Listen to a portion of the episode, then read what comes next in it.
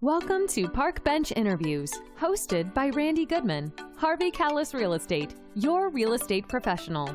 Get to know our community, our businesses, products, and services that will elevate your life.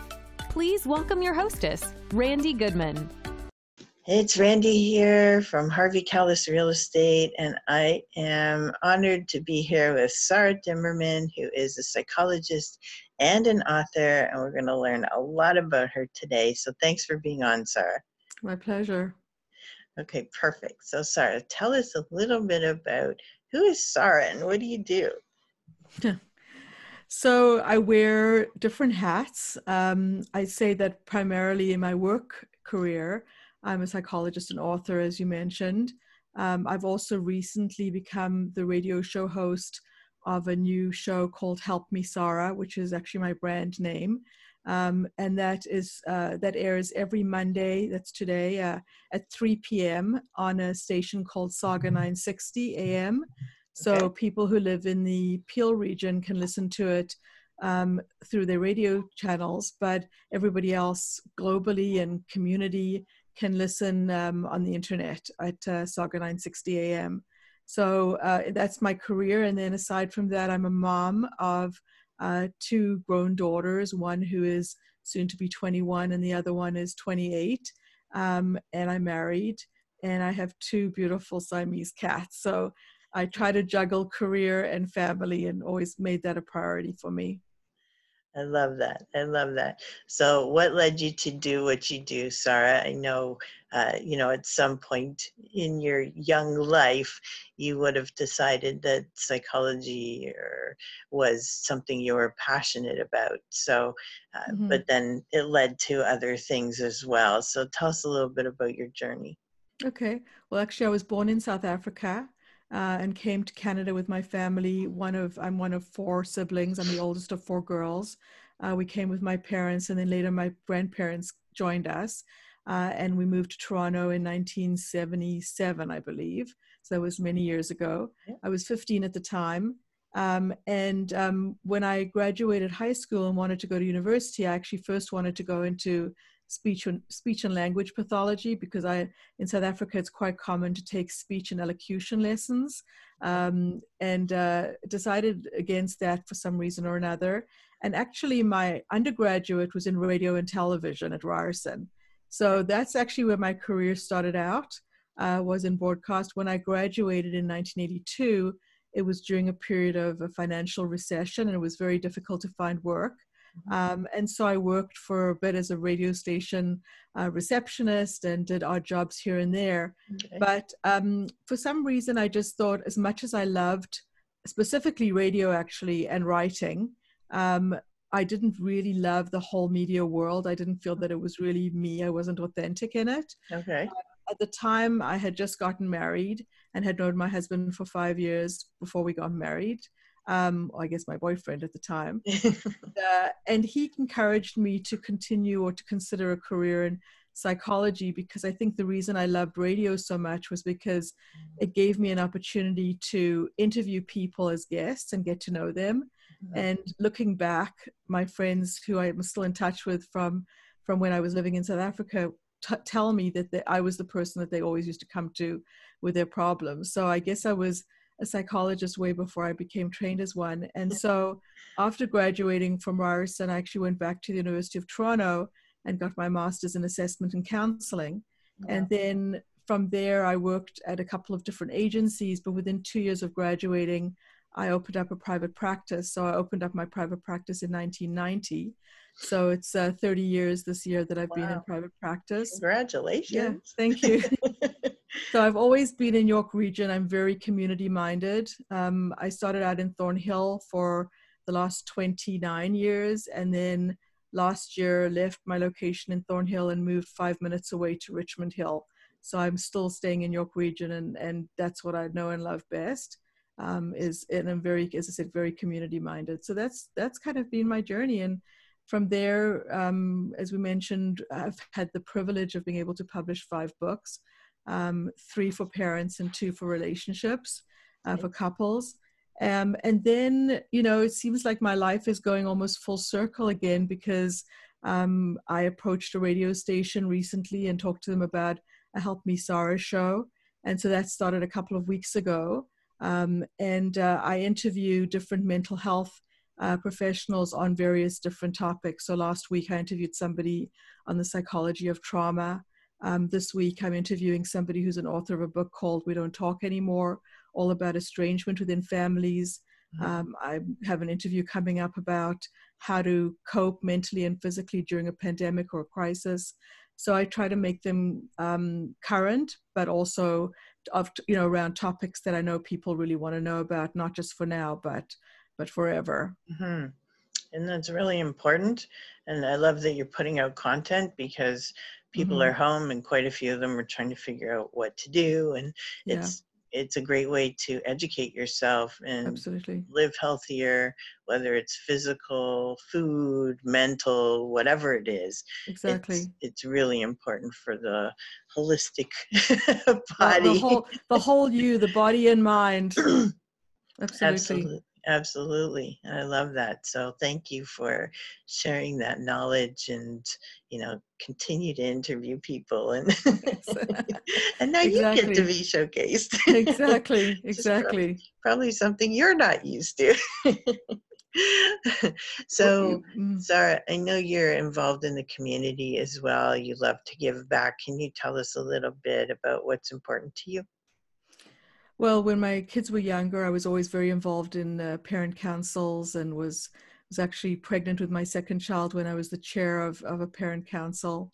Um, and uh, further to that, I actually worked in the community to be a founding member of the Aileen Willowbrook Ratepayers Association, which is in the east part of Thornhill. And that's still ongoing. I'm no longer associated with or part of that, um, but uh, worked with, with them for several years in looking at different things in the community, whether it be a, a new railroad cl- uh, crossing or um, ideas that the town had that we would talk about as members and have a have a voice as a united voice around issues. Um, I then also there's a small parkette uh, near my home, um, which was just um, lots of overgrown trees and bushes. Um, I got the town to get involved with that, and so we ultimately dedicated the parkette to uh, a gentleman who has since passed away, who was a Holocaust survivor by the name of Felix Apatowski. And so the park is named after him now. I got the town involved in um, partnering with a tree planting ceremony where we got the community members out, uh, along with Erin Shapiro, who was the, um, what would she have been at the time? Uh, the she oh, i'm not going to get her title right but she was working with markham. Um, she was the would it be a counselor? Um, um, anyway it's not coming to me right now but she was very involved with us at the time and we helped to plant trees and to make the parkette more livable. So at least now they have different picnic tables and they have areas that kids can can uh, work around. So as i said i've always been very community minded and then as i mentioned earlier from a professional point of view, as you said, um, I have a, a, very current website, helpmesara.com, and I populate that with new content all the time. So whether it be the weekly Help Me Sara show, and previous to that, uh, a podcast that I produce once a month in, the, in a very similar vein than what I, to what I'm doing now, uh, and also um, writing. So I've written for the uh, York Region newspaper group for about 40 years now and continue to write for them online. Uh, the papers are very small right now, unfortunately, so not a lot of room for my columns there anymore.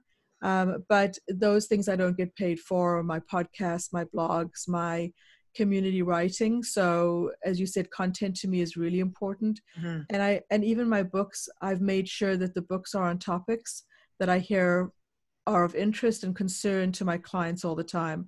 Mm-hmm. So I feel very blessed and fortunate that I'm able to intertwine everything that I do in life so that I'm able to hear from my clients what they need and then write books about it and you know so it's it's there all my columns and you know my my children of course have been a great source of inspiration over the years people who have followed my columns have gotten to know my kids and gotten to know me because uh, I tend to be pretty transparent when needed Okay. Um, I'm not. I'm not a very. I'm not the kind of therapist that just listens and doesn't talk. Right. So if there's something that has gone on in my life that I think is relevant and will help my client know that I understand what they're going through, I'll share that. And and I think okay. you know in my columns I do the same. I write about myself. I write about my cats. I write about my children with their permission, of course. Yes. um, so I, I I give back in that way. I love that. I love that, and thank you for doing that. My pleasure. Can you tell us a little bit about because you know we do have a little bit of a special circumstance going on in the world right now. Uh, yeah. How has it changed your business? Well, it, um, you know, it's interesting because last year I had foot surgery and I was um, immobilized for three months. And at that time, I started to provide telecounseling to my clients. So that's yeah. online counseling uh, through the telephone and through video. So most of the time, I preferred uh, telephone counseling at that time because I was, as I said, immobile in bed. It was difficult to get up and get dressed. Uh, but occasionally, if I had a video counseling client, I would throw on a pashmina and I would sit there with my nightgown underneath. Um, so that gave me at least um, an opportunity to really experiment with developing a very um, safe online platform from which to provide clients with video counseling. And so for me, it wasn't as big a leap mm-hmm. uh, when we had to go online because right. I would say 99% of my colleagues are seeing clients online, especially those who are in private practice. Mm-hmm. Um, so, yes, all of my counseling now is online, um, telephone and video counseling. I'd say that my practice is still about 75% as full as it was when I was providing an in-office practice. Okay, and good. and I think it's you know the the first week there were less people, and every week it's grown because people at first said, you know, we'll wait till you come back to your office. And then they realized that that may not be anytime soon. So, anytime that I've encouraged clients to at least try the video counseling, um, they've actually been quite surprised at how effective it can be mm-hmm. and how you can still connect. The only the only problem has been for some clients is privacy. So some clients will speak to me or, or you know see me through the while they're sitting in their cars. Um, right. You know they they can't go very far. So right. that's been the only limitation.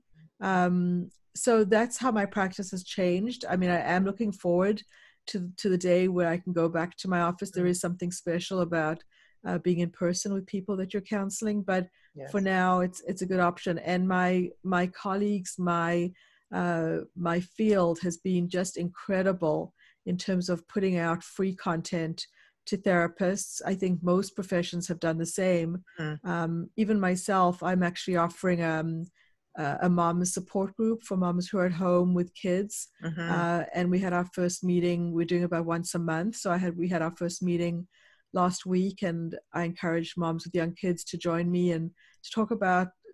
I talk about str- jugg- struggling with the juggling um, for a lot of moms it's a, it's especially it's for hard on all parents but i find moms tend to be struggling a little bit more mm-hmm. uh, especially if they're working from home so right. um, so that's that's changed uh, a lot of helping a lot of a lot of people who were providing service for a fee uh, there's a, a, center called the leading edge seminars you know and i go to them about once a year for for professional development and for several weeks they were offering noontime seminars for therapists on all different topics with all different guests at no charge. So wow. those kinds of things I've I've really appreciated having the option to take part in. Exactly, and mm. and and you're giving back the same way, right? Being exactly. able to share valuable information like we're doing here. and and the mom support group I'm I'm offering at no charge. Oh, nice. So that is that is another way for me to give back. Okay, perfect. So um, when we're at the end, which we're getting close to, um, you can share some websites and contact info, and we will also definitely have it on the page for you guys so that you can find Sara easily and uh, tap into some of her great information. So, Sara, do you have any tips or suggestions for people um, having to do with anything? Well, I think top of mind right now is just living through this pandemic. It's something that none of us in our lifetimes, well, most of us have not experienced. Um, my, you know, my bottom line for everybody has been to really, and I know it sounds cliched, but just to really live one day at a time, mm-hmm. to not get into the what if thinking or the catastrophic thinking uh, in regards to when will this end, how long will it be, will we ever get back to normal. Mm-hmm. We all have those thoughts, but if we are consumed by them, it could make this time a lot more difficult and a lot more anxiety provoking. Mm-hmm. So when I woke up this morning, I was looking forward to talking to you. I went down to my kitchen and I saw how beautiful the sunshine was.